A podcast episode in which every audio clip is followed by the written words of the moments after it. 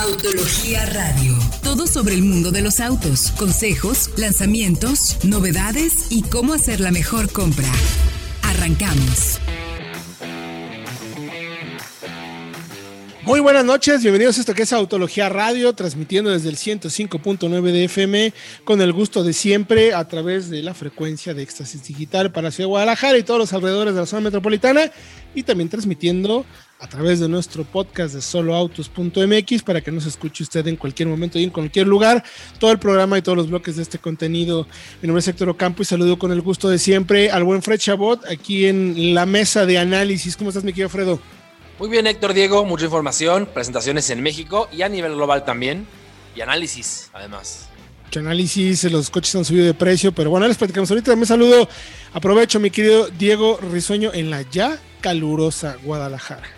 Híjole, y vaya que ya está bastante caluroso por acá, pero como comenta Fred, muchísimas este, presentaciones, modelos nuevos que se adelantan a su presentación, así que pues quédense con nosotros. Es correcto, eh, nuestro mercado está viviendo una etapa de, yo no sé cómo llamarlo, Diego, una etapa de vamos a echar toda la carne al asador, vamos a ver cómo va funcionando las cosas, porque hay, lanzamientos interesantes para nuestro mercado. Eh, hicimos un análisis muy interesante, el buen Fred hizo un análisis súper completo de los tres modelos más baratos del mercado, por menos de 200 mil pesos qué sí, qué no, qué tienen, qué recomendamos. Eh, ya les platicaremos al final del programa de ello. También hablaremos sobre los 20 años de sed en México y que Fred, para variar, se fue a manejar un coche que fue el León FR. Ya lo manejaste, ya nos contarás, mi querido Fredo. Eh, llega el 208, finalmente a nuestro mercado, un subcompacto que se coloca justo entre pues, el segmento de los modelos tradicionalistas, de las marcas generalistas, y los premium, sin llegar a ser un Audi A1, pero cerca, ya cerca, de ello. Y se lanza a nivel global el primer modelo del grupo de Hyundai Motor Group, eh, Kia ya presentándose formalmente el EV6 el primer modelo de Kia en una plataforma derivada, pensada, planeada, construida y conceptualizada futuro para sus próximos modelos eléctricos, el Kia EV6. Tuvimos una presentación virtual hasta Corea, así es que muy interesante. Y la llegada de la Land Rover Defender en su versión corta, que es todavía más bonita de lo que si de por sí ya nos gustaba, es mucho más bonita. Recuerden tener ese contacto a Robotología Online, arroba solo autos, para que estén pendientes, nos escriban, nos digan todos sus comentarios, dudas sugerencias, y con mucho gusto les haremos llegar la respuesta e información para que ustedes estén bien informados y tomen siempre, como siempre lo decimos, la mejor decisión de compra. Es el único programa de verdadera orientación de compra. Ya que hablamos de compra, mi querido Diego, pues eh, tuviste en la presentación de la Defender, la corta, ¿no? El, el Land Rover de tres puertas, si no me equivoco. Así es, la Defender 90. Bueno, y es que hubo cambios también a la gama de Defender en México, pero sí, la principal novedad fue que ahora sí, de manera oficial, aunque ya la habíamos visto en el sitio hace algunos meses, incluso la pusimos en nuestras redes sociales, en nuestras actividades de como el viernes de No Me Alcanza. Ahí tenemos a la Defender 90 en cuanto se publicaron los precios y todo, pero ahora sí fue la presentación oficial de este modelo de tres puertas, que como comentas, híjole, la verdad está súper atractivo. Sabemos que es 90 porque son las pulgadas que tiene la distancia entre ejes y las 110 de 5 puertas, pues también va en este sentido. Entonces tenemos a esta nueva versión Defender 90 con el mismo motor de 6 cilindros con mild hybrid de 48 voltios, ofreciendo 400 caballos y 45 libras pie de torque con caja automática de 8. O sea, no cambia nada más que esta carrocería. ¿Cómo la ven? Interesante. Anteriormente era. Me gusta mucho. Sí, en otros países hay un motor además 2 litros turbo que la hace todavía más accesible y por lo tanto más atractiva. Aquí no llega de momento. Yo no creo que tarden en traerlo. ¿eh? es el motor, el P300 le llaman. Exactamente. Aquí solamente llega con la configuración P400 all wheel drive, o sea, nada más esto. Y lo interesante es que para esta Defender 90 también se va a incluir este asiento central delantero que se convierte en, una consola central con un par de portavasos, así que esta camionetita va a tener espacio hasta para seis pasajeros. Digo, van a ir bastante apretados a lo mejor, pero puede llevar a seis pasajeros de forma legal, por así decirlo. ¿Qué tal? Eh? Pues quizás es bastante ancha, ¿eh? entonces igual tienes seis pasajeros mejor que en otros autos lo que tienes 3, 3 y 3, por ejemplo, 2, 2 y 2, por ejemplo, en tres filas. Sí, correcto. Eso sí. Totalmente de acuerdo. Bueno, las características ya la conocemos en general, digo, no cambia en, en términos de capacidades 4x4, mi querido Diego. Lo que me interesa saber son los precios. Los precios. Ya bueno. cómo viene el trancazo. Pues agárrense porque la Defender 90 va a estar disponible en la versión Defender S a partir de 1.355.900 pesos. Ustedes saben que le pueden poner todas las opcionales, los paquetes de aventura, el paquete country, el paquete urban, todo esto. Pero este es el precio base. Después tenemos la Defender 90 First Edition 2021 inicia en 1.610.900 pesos y después está la Defender 90X 2021 por 2.035.900 pesos. A ver, no se vayan a enojar conmigo, pero la de entrada no me parece tan cara, la verdad. No, no está O tan sea, cara. digo, o sea, a ver, no lo puedo pagar, pues. Pero, no, no. Pero, a ver, no se vayan a enojar conmigo, pero la verdad es que no me parece que sea tan costosa, tan cara. Entendiendo, evidentemente, que estamos hablando de un vehículo premium y entendiendo además que hay muchos modelos ya en el mercado, eh, camionetas, que, que alcanzan ese precio bajita la mano. Sí, sí, sí, sin tener las capacidades que puede tener Exactamente. Defender, la verdad. Exactamente. Ahora. Entonces, eh, Yo insisto un poco rápidamente. Hay versiones más accesibles en otros mercados, con tela y con... Me Sí. parece que sería ideal que llegaran esas a México. No, pu- puede ser, puede ser una, una idea interesante para. Porque es mucho para utilitario a fin de cuentas. Sí, Si es de lujo, si es premium, pero también es utilitario. Y eso... Podría Sí, ser sí, una sí. buena opción, fíjate, sí sería como una buena opción y seguramente sería un, un vehículo que todavía tendría muchas más posibilidades de estar en otros segmentos, porque ya viene Bronco y Bronco sabemos que va a andar más o menos por ahí, ¿eh? Exacto. no- y no sabemos que, que los. Jeeps también equipados, los Rubicon, todos también están eh, la ya mano arriba del millón de pesos. precio, pero fácil. Entonces, ojo, ¿eh? No, no perdamos el piso, no está tan mal el precio de la versión de entrada. Y ya sí le ponen los otros paquetes esos, ya, pero creo que, creo que de base me parece que es un muy buen inicio. Vayan por favor a autología.com.mx para que chequen todos los detalles, versiones, equipamientos, cómo mejora y cómo cambia, para que le echen ahí un ojito. Y antes de irnos al corte, vamos a empezar a platicarles. eh, tuvimos lo que les comentaba al inicio del programa, la posibilidad de estar en la presentación de el Kia EV6, que es el primer eléctrico de la marca coreana que está desarrollado sobre la nueva plataforma del grupo, la nueva plataforma global, que si no me equivoco se llama EGMP. A ver si lo Es dije bien, porque sí. luego ya eh, es difícil aprenderme todos los nombres. Finalmente es plataforma eléctrica global para Hyundai Kia. Se van a desarrollar en total siete modelos, si no me equivoco, con, esta plataforma en los próximos años para el 2025. Recuerden que Kia está buscando vender, a ver si no me equivoco, cerca del millón de autos eh, eléctricos eh, en los próximos años, basándose en esta plataforma. Va a haber cuatro vehículos más eléctricos derivados de los modelos que ya conocemos. O sea, la marca va a estar haciendo una combinación entre esta plataforma eh, totalmente pensada para eléctricos y variaciones de algunos otros vehículos ya como eléctricos. Pero hay cosas interesantes, mi querido Diego y mi querido Freddy, amigos del auditorio. Eh, esta plataforma le permite a la marca realmente trabajar. Tiene una enorme distancia entre ejes, son casi 2.7 metros. O sea, es larguísima la distancia entre ejes.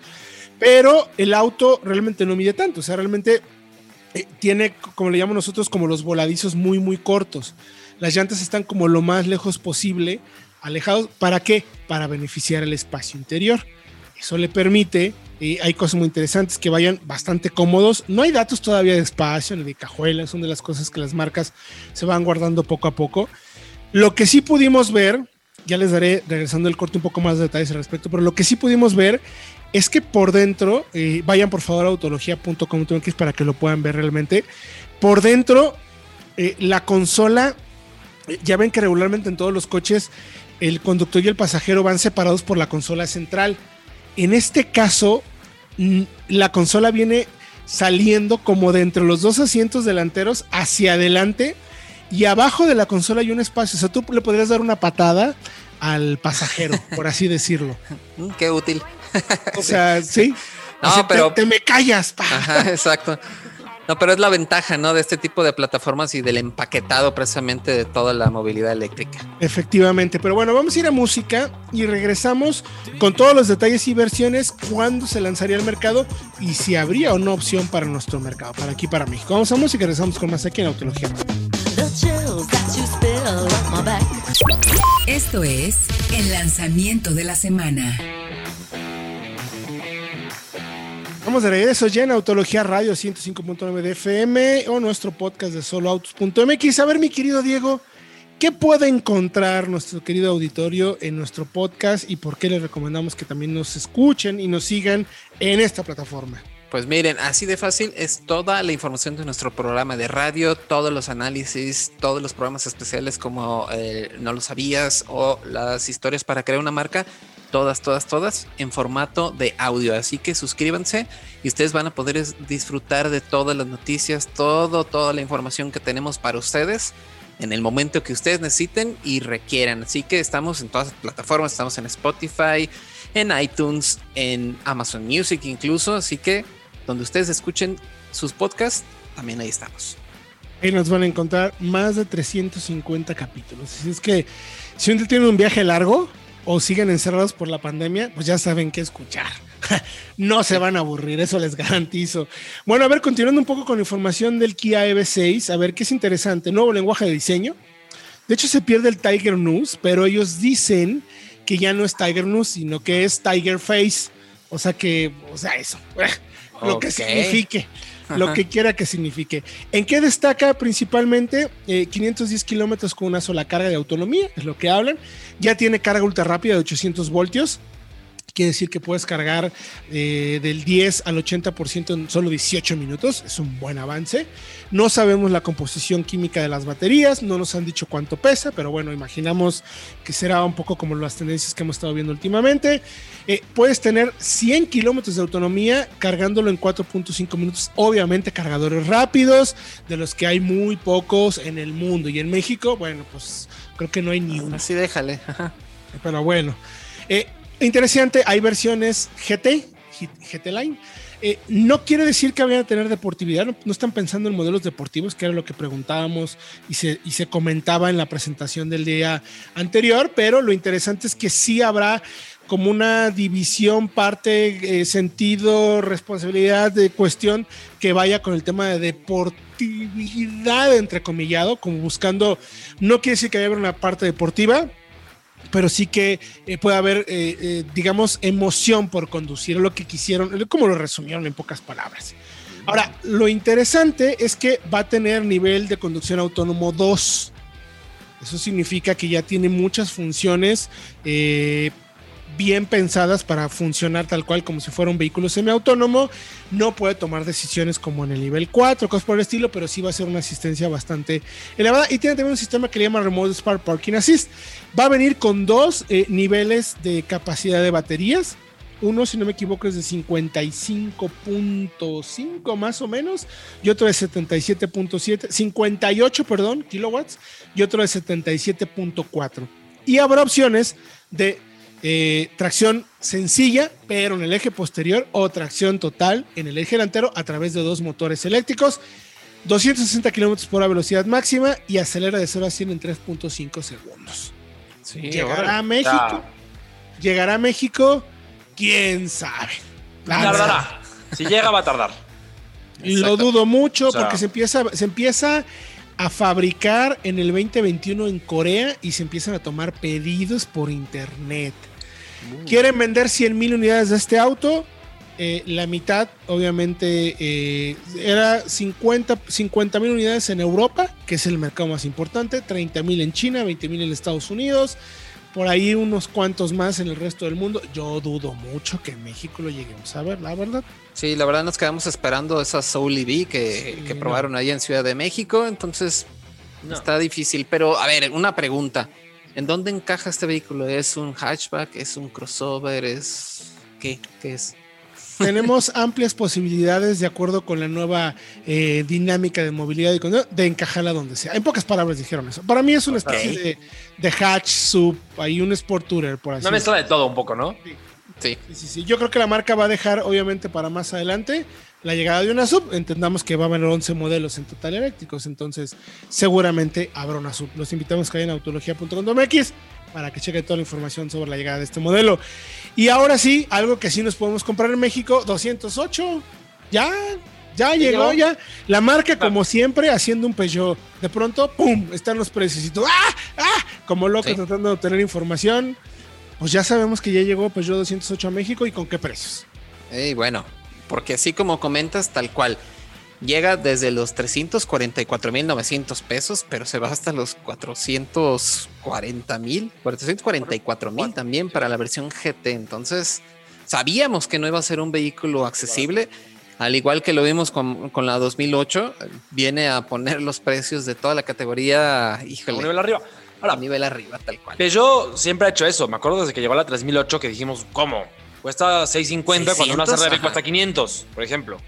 Y es Peugeot y es, es eh, parte de su filosofía como marca, no premium, pero sí, digamos, quieren estar entre ese nicho en medio. Entre- Sí, ellos le llaman generalista de alta gama. Exactamente. Y ahora, yo no esperaba, francamente, que llegara por arriba de 400 mil pesos. ¿eh? Aún así, no me lo esperaba. Bueno, pues ya podemos Claro. esperar todo de parte de la marca. Finalmente, a ver, ahora cómo llega mecánicamente. A ver, esos 440 mil pesos están justificados. Son dos motores. La versión Active de 344 llega con caja manual y el 1.2 de 100 caballos de fuerza.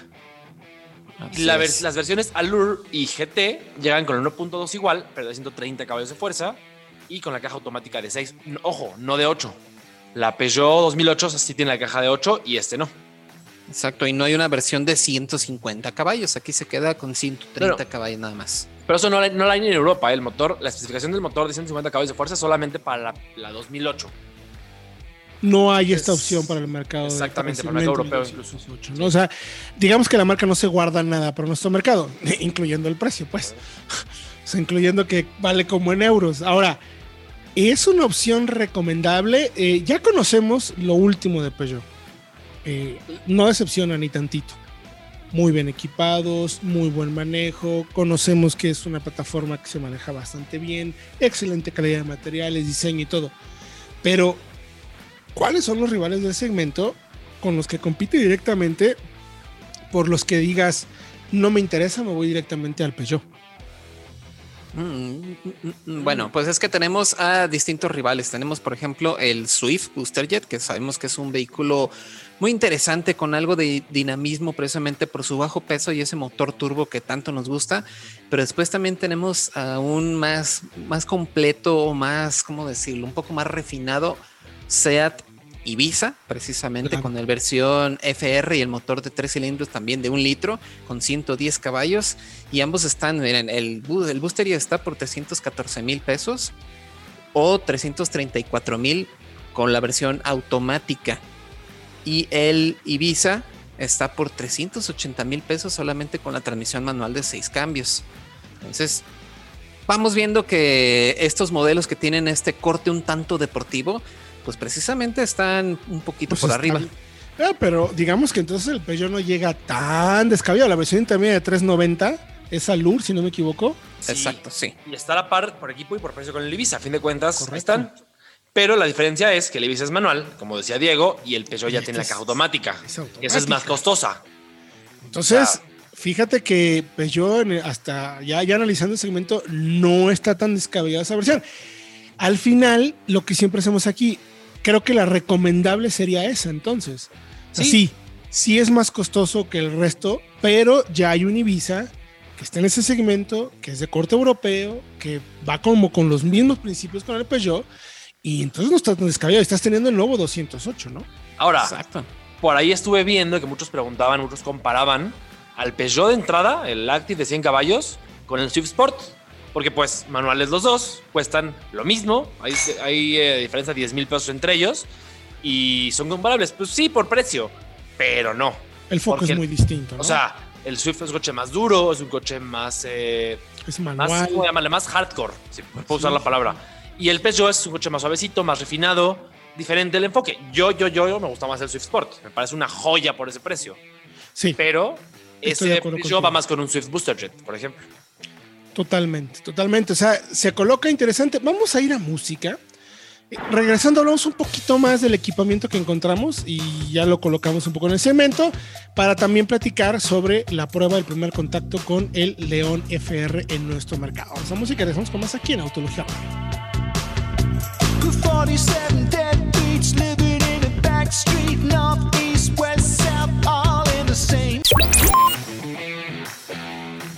Vamos de regreso en Autología Radio 105.9 de FM o nuestro podcast de soloautos.mx para que cheque toda la información. Estamos platicando.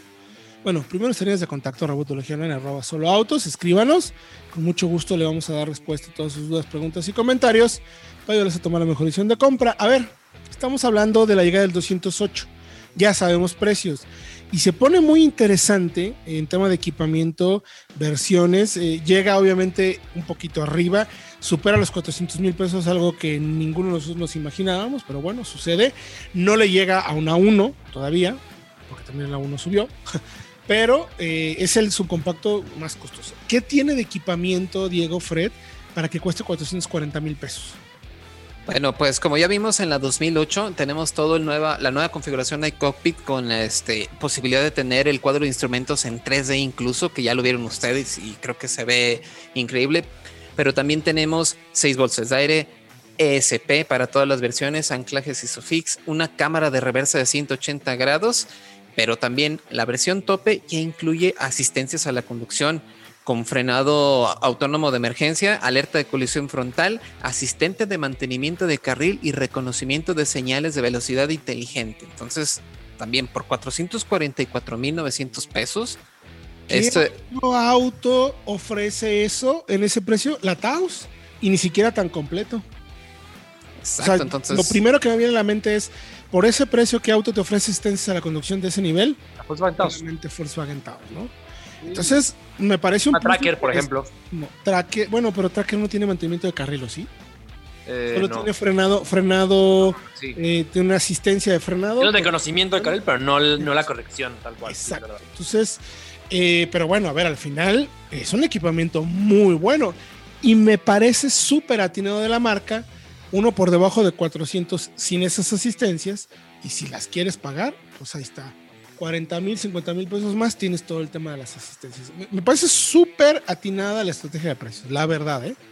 sí, la verdad eh, es costoso, pero yo creo que, que, sí lo justifica y sobre todo para aquella gente que está tiene en la mira precisamente a un Audi A1 Sportback que inicia en 489 y prácticamente pues, no, no tiene mucho, tiene el motor de, de, de, tres cilindros de un litro turbo, entonces Ahí, podría ser también un, buen mercado. que ya lo vimos Freddy y yo, o sea, el Audi está bien, pero sí se percibe por dentro un poquito mejorable calidad de materiales, que seguramente en el Peugeot no vamos a tener esa queja, ¿no? Por ahí, el Audi que está a la par del Peugeot, que estará a la par del Peugeot seguramente será el, el 1.5 Turbo, que ese lo probó Diego también. Que tiene, sí mejora los materiales para hacer una versión un poquito más equipada, y en eso creo que queda mucho mejor. Queda mucho mejor porque ustedes saben que en Audi en las marcas premium como tal, todas estas asistencias a la conducción, hay que agregarlas tal cual. Se paga por aparte, tal cual. Es como si quieres tu quesadilla con extra queso y con carnita y con... Hay que pagar por ello, tal cual. Ahí está la base, pero hay que agregarlo. Pues muy interesante. Creo que la estrategia de precios es bastante atinada. No es barato, pero está claramente justificado. ¿eh? Me parece que está bastante, bastante bien. Bueno, y ahora si les parece, nos vamos a eh, la diversión de Fred en la semana pasada, que tuvo ya para variar. De, bueno, se celebraron los 20 años de la marca, se celebraron 20 años de Ciudad en México. Hubo un evento virtual. La verdad, creo que es de las veces que más me ha pesado un evento virtual, porque no me quiero imaginar lo que hubieran preparado eh, el equipo de SEAT por los 20 años de la marca en México. Hubiera sido de verdad una celebración divertidísima, añoranza, cuántas cosas que recordar de la marca. Y, lo digo porque nosotros tuvimos oportunidad, fuimos de los pocos medios que pudimos eh, expresar nuestro punto de vista de la llegada de la marca después de 20 años, porque pues, tenemos más de 20 años haciendo esto.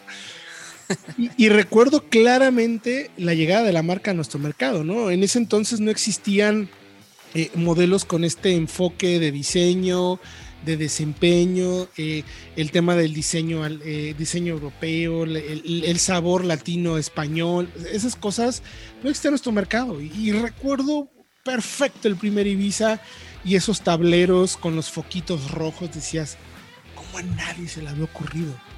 Y así ha sido SEAT en toda su carrera. ¿Cómo a nadie se le había ocurrido hacer esto? ¿Cómo a nadie? Y SEAT lo ha estado haciendo. ¿no? Entonces, interesante porque a través de los 20 años de la marca, eh, más o menos, eh, ¿cuántos vehículos se han vendido? 380 mil unidades han colocado en estos 20 años. Y México ha sido siempre la plataforma de expansión hacia Latinoamérica. Entonces, en México siempre hemos recibido prácticamente todas las versiones, aunque nos hemos peleado mucho por una más potente y rines más grandes, bueno, pues la marca, o, las versiones de rines Brembo y cosas por el estilo, finalmente la marca prácticamente ofrece todo. Y lo que sabemos, por ejemplo, en esos 20 años, es por también que Cupra se volvió una parte importantísima. Recuerden que México es, si no me equivoco, el segundo país, el tercer país con mayor venta de modelos Cupra después de Barcelona y Reino Unido. Entonces, imagínense el nivel de importancia que tiene la marca Cupra para nuestro mercado. De ahí que la primer Cupra Store se hizo en México y que los planes de Cupra en nuestro país son de verdad muy, pero muy poderosos. Pero bueno, haber dicho ya un poquito eso, mi querido eh, Fred, como de introducción sobre SEAD y estos 20 años, pues cuéntanos, ¿qué onda con el León? Que sí, Pues- que está caro, que ya todo el mundo se va a empezar a quejar de que todos están caros. Bueno, pues señor, pues está subiendo el precio de los coches. Todo. Sí, a ver, manejamos la versión FR, que cuesta casi 500 mil. De hecho, el que manejamos cuesta más de 500 mil pesos, porque el precio base de esa versión es de 497, Así pero es. el color eh, rojo es opcional. Y se va a 504 mil pesos con, esta, con este color. Rojo pasión, me parece que se llama. Ok. Eh, mantiene motor 1.4 de la- de la generación pasada, pero cambia por la caja automática Tiptronic de la TK y de la Q2. Ya no tiene la DSG. Que eso muchos te reclamarán. ¿Cómo no DSG en un León? ¿Cómo no hay manual? Pues bueno, a ver, la Tiptronic funciona muy, muy bien. Ya la probamos desde la TK. Son relaciones más cortitas, aprovechan mejor la fuerza del motor, que de por sí a veces el motor, que sabemos que tiene mucho lag, ese propulsor, y que luego en altas no tiene todo el empuje que quisiéramos, entonces lo aprovecha de la mejor forma, es el mejor aliado para este propulsor y dinámicamente me parece ahí sí brillante. O sea, chasis, la suspensión, la dirección es fantástica. Es un coche muy ágil, pero también muy aplomado. No llega a ser jamás nervioso en una carretera, por ejemplo, recta. Muy fácil, muy cómodo, muy bien insonorizado, por ejemplo, y muy bien acabado también. Hay unos materiales, eh, sobre todo en el tablero, con una textura esta curiosa, digamos, diferente, que me gusta mucho, que habrá quien no le guste, pero me parece que esas son las cosas que alejan a SEAT de Volkswagen y que siempre lo han hecho. Entonces yo las aplaudo. Luego, por ejemplo, atrás los materiales no son como en un Mazda 3, están mejor en un Mazda 3, no tienes el plástico acolchado ni... Pero creo que en general para el segmento va de acuerdo a... Ok, y bueno, ¿y qué nos puedes decir de la toda esta onda digi- digital que tiene Ah. esta nueva generación? Que pues al parecer no vamos a ver en el golf, pero pues aquí está el león a, a León, es el primo hermano, sí, pues toma trabajo habituarse. Al principio, eh, por ejemplo, hasta las luces del auto se controlan táctil. Es un panel pequeño junto al volante del lado izquierdo que acercas el dedo y se prende para que veas qué vas a hacer. Y de ahí puedes prender eh, las luces Qué- y también cambiar el defroster. Qué hermoso. Eso, eso me parece que está fascinante, ¿no? O sea, Sí. de verdad, suena increíble, pues, ¿no? Luego, el mando del clima, por ejemplo, es con un mando táctil abajo de la pantalla, que es como deslizarlo, pero termina siendo más intuitivo nada más darle pequeños golpecitos para subir la temperatura de medio grado en medio grado. Porque si no, de pronto quieres moverla a dos grados y le deslizas y te vas hasta lo más caliente, por ejemplo, y no querías eso. Eh, hay que tomar trabajo habituarse. Yo sigo prefiriendo al menos un par de, de perillas, una para el volumen y una para la temperatura, y con eso. Pero a ver, o sea, fíjate, estás, bueno, estás, estás la propuesta es digital. Exacto, estás accediendo a Sí. una propuesta digital súper innovadora que no Oigan. tiene ningún otro modelo del mercado. hasta el quemacocos. Para abrir el quemacocos hay que deslizar el dedo. En vez del típico botón de grupo Volkswagen, que ya tenemos, estamos muy acostumbrados, hay que deslizar el dedo por el mando para que se abra el quemacocos o, eh, digamos, darle un toquecito para que se levante y no se abra. Órale. Finalmente, eso cuesta, Sí, claro. Sí, sí, sí, sí. Ahora, la verdad. una evaluación también de a ver, valor precio. Ya dijimos que el chasis es fantástico, pero por ahí tiene rivales muy duros. También es cierto, por ahí eh, hace 10 años estaba solo, prácticamente, era el león, y hoy ya no tanto. Hoy me parece que, por ejemplo, muchos extrañarán un motor 1.8 TSI, que los que lo conocieron en la generación pasada sabrán que era casi tan rápido como un GTI. Sí. y era mucho, mucho más accesible. Entonces, por ahí, eh, ahora, no quiere decir que 1.4 no esté a la altura, porque seguramente van a andar en aceleraciones de 100, según estimaciones basadas en, lo de la, en las de la Teca, en alrededor de 9 segundos. Y eso está a la par de lo que te da, por ejemplo, un Mazda 3 2.5. Y no está realmente tan lejos de los 8.2 de un Forte GT. Entonces. Claro, y además sabemos que, ojo, ahí, ahí yo me atrevo a agregar, mi querido Fredo, que el conjunto de motor y caja, si eres efectivo, si eres Ah, cuidadoso, no. le entiendes, vas a tener muy buen consumo de combustible. Eso es, otro, eso es otra cosa, porque hicimos a ritmos altos. So- Héctor Diego saben cómo se maneja en un poco en los eventos de, de, de lanzamiento. 13.9 kilómetros por litro. Ah, Sí. Súper O bien. sea, sin cuidar Muy para nada el consumo. eh, cuidándolo a 110, 120, podríamos estar fácilmente 15 o 16. Que ahí sí, ni el Kia ni el Mazda alcanzan, pero ni de broma. Ahora, O sea- es, in- es interesante eso, mi querido Fredo. ¿Cómo se va a colocar el León? Porque eh, nos han preguntado mucho que cómo, que los dos rivales más directos por precio, orientación, son esos, ¿no? Mazda 3 y, y el, y el Forte, Forte. GT. Es En que el, hatchback, el- obviamente. el Forte GT Hatch está 20 mil pesos abajo en precio de lo que cuesta este León, de 475. Y luego tienes por 5 mil pesos menos, por 491, un Mazda 3, ya el turbo. O sea, con el motor que nos encantó, con 227 caballos de fuerza, tracción integral. Entonces por ahí es, es incluso más barato. Y a nivel de equipamiento, ese Mazda está casi a la par. Casi a la par. O sea, porque tiene igual que Macocos, tiene igual LED, tiene igual. Le falta toda la propuesta de digitalización. Pero es que también me parece, y eso sí, a León le falta por este precio ayudas más avanzadas de conducción. No tiene Sí, ni siquiera no hay un- un nada, no monitor hay nada ciego, por ¿no? ejemplo, ni un eh, tráfico cruzado. Creo que eso sí le hace falta. Ya no le pido un eh, control crucero adaptativo, que es más costoso y que realmente nadie del, del segmento tiene. Ok, bueno, pues. Si acaso, Fredo, vamos a ir a un corte, regresamos con las conclusiones de León y hablamos de los tres autos más baratos que puedes comprar en México. ¿Cuál es la mejor compra? Vamos a corte.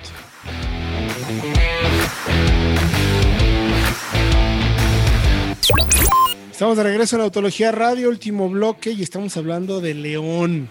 ¿Está caro? ¿No está caro? ¿Tiene? ¿Que no tiene? ¿Cómo está el segmento? Ya vimos que va directamente contra Mazda 3 y Forte GT por precio. No tanto por orientación, digamos, porque a mí me parece, eh, Fred, Diego, que Mazda 3 sí va más como una especie de. Pues un auto más refinado, potente, una versión tope, como lo que vemos en los BMW y en los Audis, Es ¿no? que O este sea, León, este ajá. León, a pesar de tener versión FR, Héctor, perdón, eh, tiene mucho el mismo enfoque.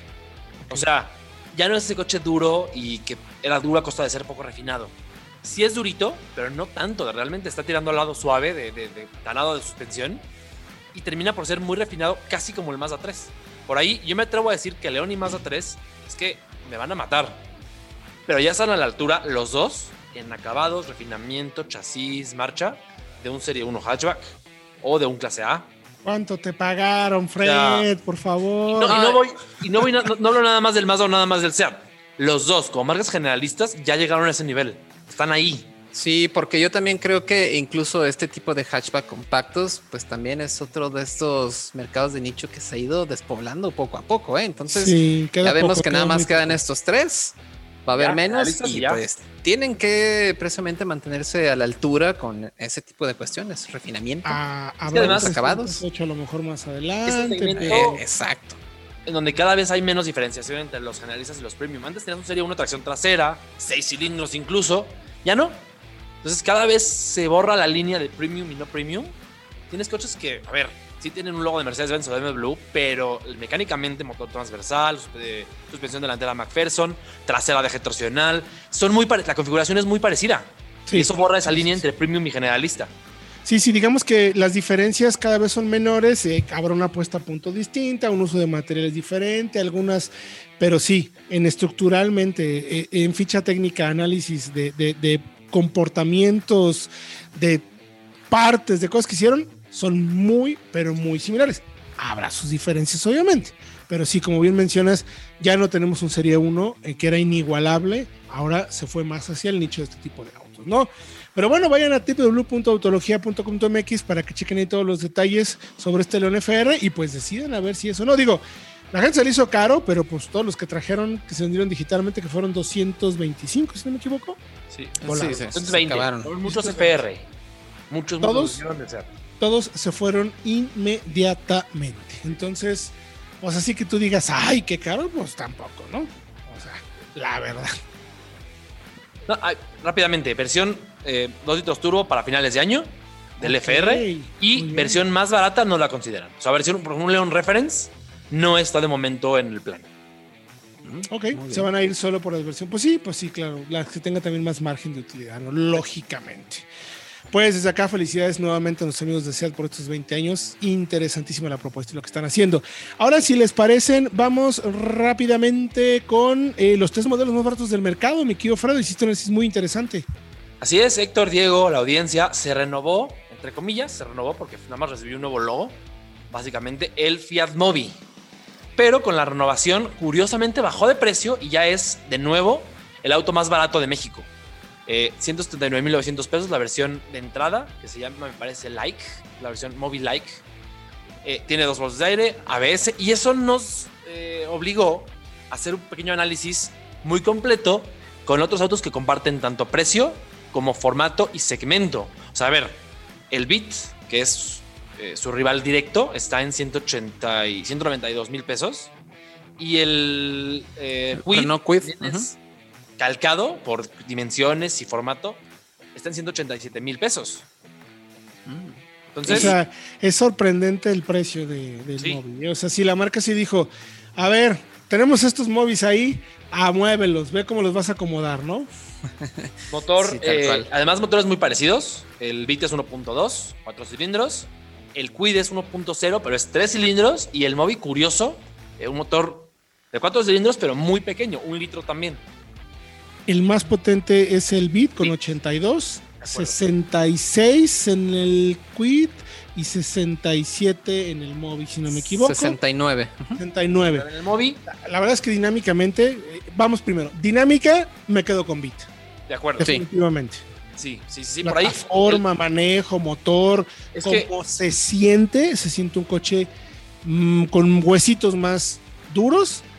Eh, luego pondría el Mobi y al último pondría el El Quid. Es que además el Beat es el único coche que no pretende ser un SUV de este grupo, porque ya también el Mobi es más alto. En esa onda de somos un sub, no, no eres un sub. Pero bueno, dejemos que lo Eh, eh, crean. El Beat sí tiene una versión active. Exacto, esa. Y es un poquito más alta, Más alta pero más- sobre todo, fíjate, más que lo alta es más blandita la marcha. la. Pero no se nota tanto por lo mismo. Entonces, eh, por aquí la diferencia entre el más costoso y el más barato en versiones de entrada es apenas 13 mil pesos. Que bueno, me parece que es sensible ya en un segmento como este. Ahora, Chevrolet tiene promociones súper buenas. En teoría, si lo compras con las promociones, te está saliendo en 174 mil el Bit 2021. Entonces, bueno, pero eso, bueno, ya lo verá cada quien de acuerdo con su distribuidor. Ahora, vamos al equipamiento, Fred. Equipamientos, eh, ¿qué te parece si vamos del que menos tiene al que más tiene? Por lo menos en seguridad. Es difícil exigirles ESP en este segmento. Es difícil, no se puede. por Pero- precio. El precio es imposible, o sea, no. Pero eh, Fiat Mobi, eh, frenos ABS y doble bolsa de aire. Así es, ya tienen para 2021 frenos delanteros de disco ventilados. Curioso. Ah, mira, eran sólidos. buen detalle. También tiene anclaje para sillas Isofix. Sí, Luego viene el Quid con cuatro bolsas de aire, frenos ABS y también anclaje para eh, Isofix en todas las versiones. sí, aunque me atrevo a decir que aquí el SP es en donde más se nota. O sea, es Sí, el auto que es sí, más sí. sensible a no tener SP. Correcto. Sí.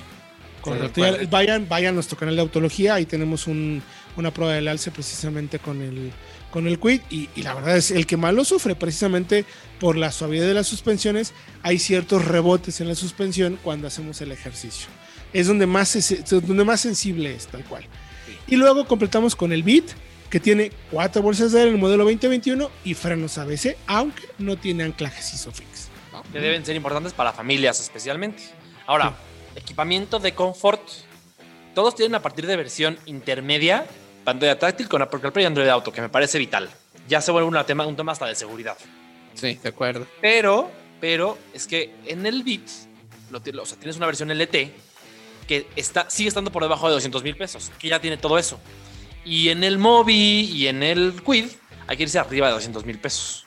En el Mobi te vas a 201 mil y en el Bit, en el Quid a 203 mil pesos. Entonces, también ahí es sensible porque creo que tener una versión intermedia del, del Bit por el precio al que está es puede ser incluso una super compra general de los tres, de todas las versiones que hay. Totalmente. La más inteligente es la mejor compra por menos de 200 mil, porque luego ya los adicionales son que si tiene climatizador, bueno, no ninguno de tiene climatizador, pues, pero que si tiene ring, no sé qué, detallitos que realmente ya no aportan a lo importante y a lo esencial que es cómo se maneja motor y equipamiento de seguridad. ¿no? me parece también estoy de acuerdo contigo que la mejor compra de esos tres sería el Beat en esa versión LT o LS, ¿cuál es? Es la LT. La LT. LT el Active está haciendo 6000. Fíjense, hasta el Active está bastante bien. Sigue estando al nivel de un móvil intermedio.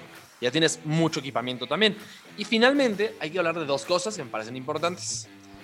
Eh, el tanque de combustible, se reirán, pero sí. Y la cajuela. Este segmento es importantísimo, claro que sí.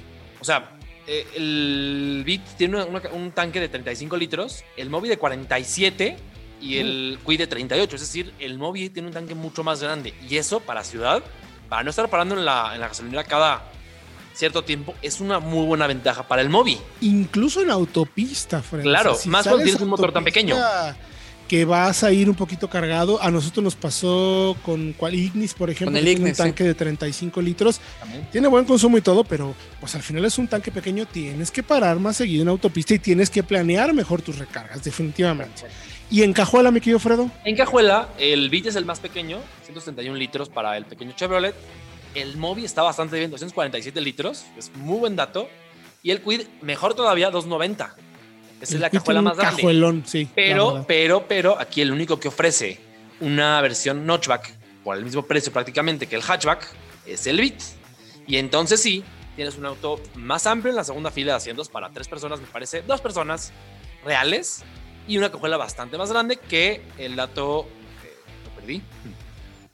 Anda por arriba de los 400 litros, definitivamente. 300, estar por arriba de los 300 litros, que es mucho más lo que tiene cualquiera de los dos, y no, no se va realmente mucho más arriba en precio. Entonces, eh, creo que ahí. Por lo menos tienes esa opción, ¿no? es un pequeño, un pequeño, subcompacto interesante. Pues ahí está. ¿Con cuál se quedan? 385. Para el notchback. Sí, yo me quedo con el Beat. Sí, igual, yo me quedo con el Beat. Y en esa versión LT, ¿eh? yo también. Eh, de acuerdo.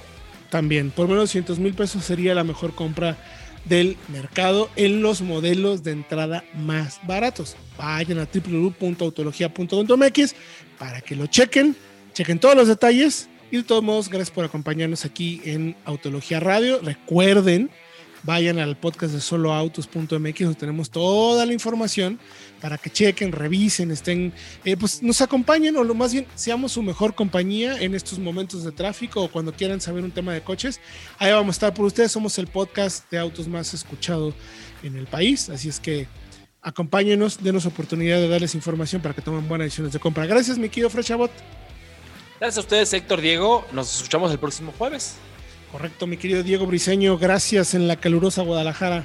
Gracias a ustedes y a la audiencia y recuerden que tenemos una cita la siguiente semana y si pueden, quédense en casa todavía. Sí, quédense en casa todavía, pues es Semana Santa, Acapulquito en la azotea, Chapalita en la azotea, ya saben cómo es esto, cuárdense, cuídense, todavía no han cambiado las cosas, seamos, seamos precavidos, tengamos cuidado con eso y finalmente recuerden que nosotros estaremos aquí para llevarles la mejor información para que estén bien informados, se entretengan y tomen buenas decisiones de compra. El sector campo nos escuchamos el próximo jueves, 8 de la noche, aquí en Autología Radio. Autología Radio. Entra a www.autologia.com.mx y mantente informado con los análisis más completos para tu próxima compra. Autología Radio.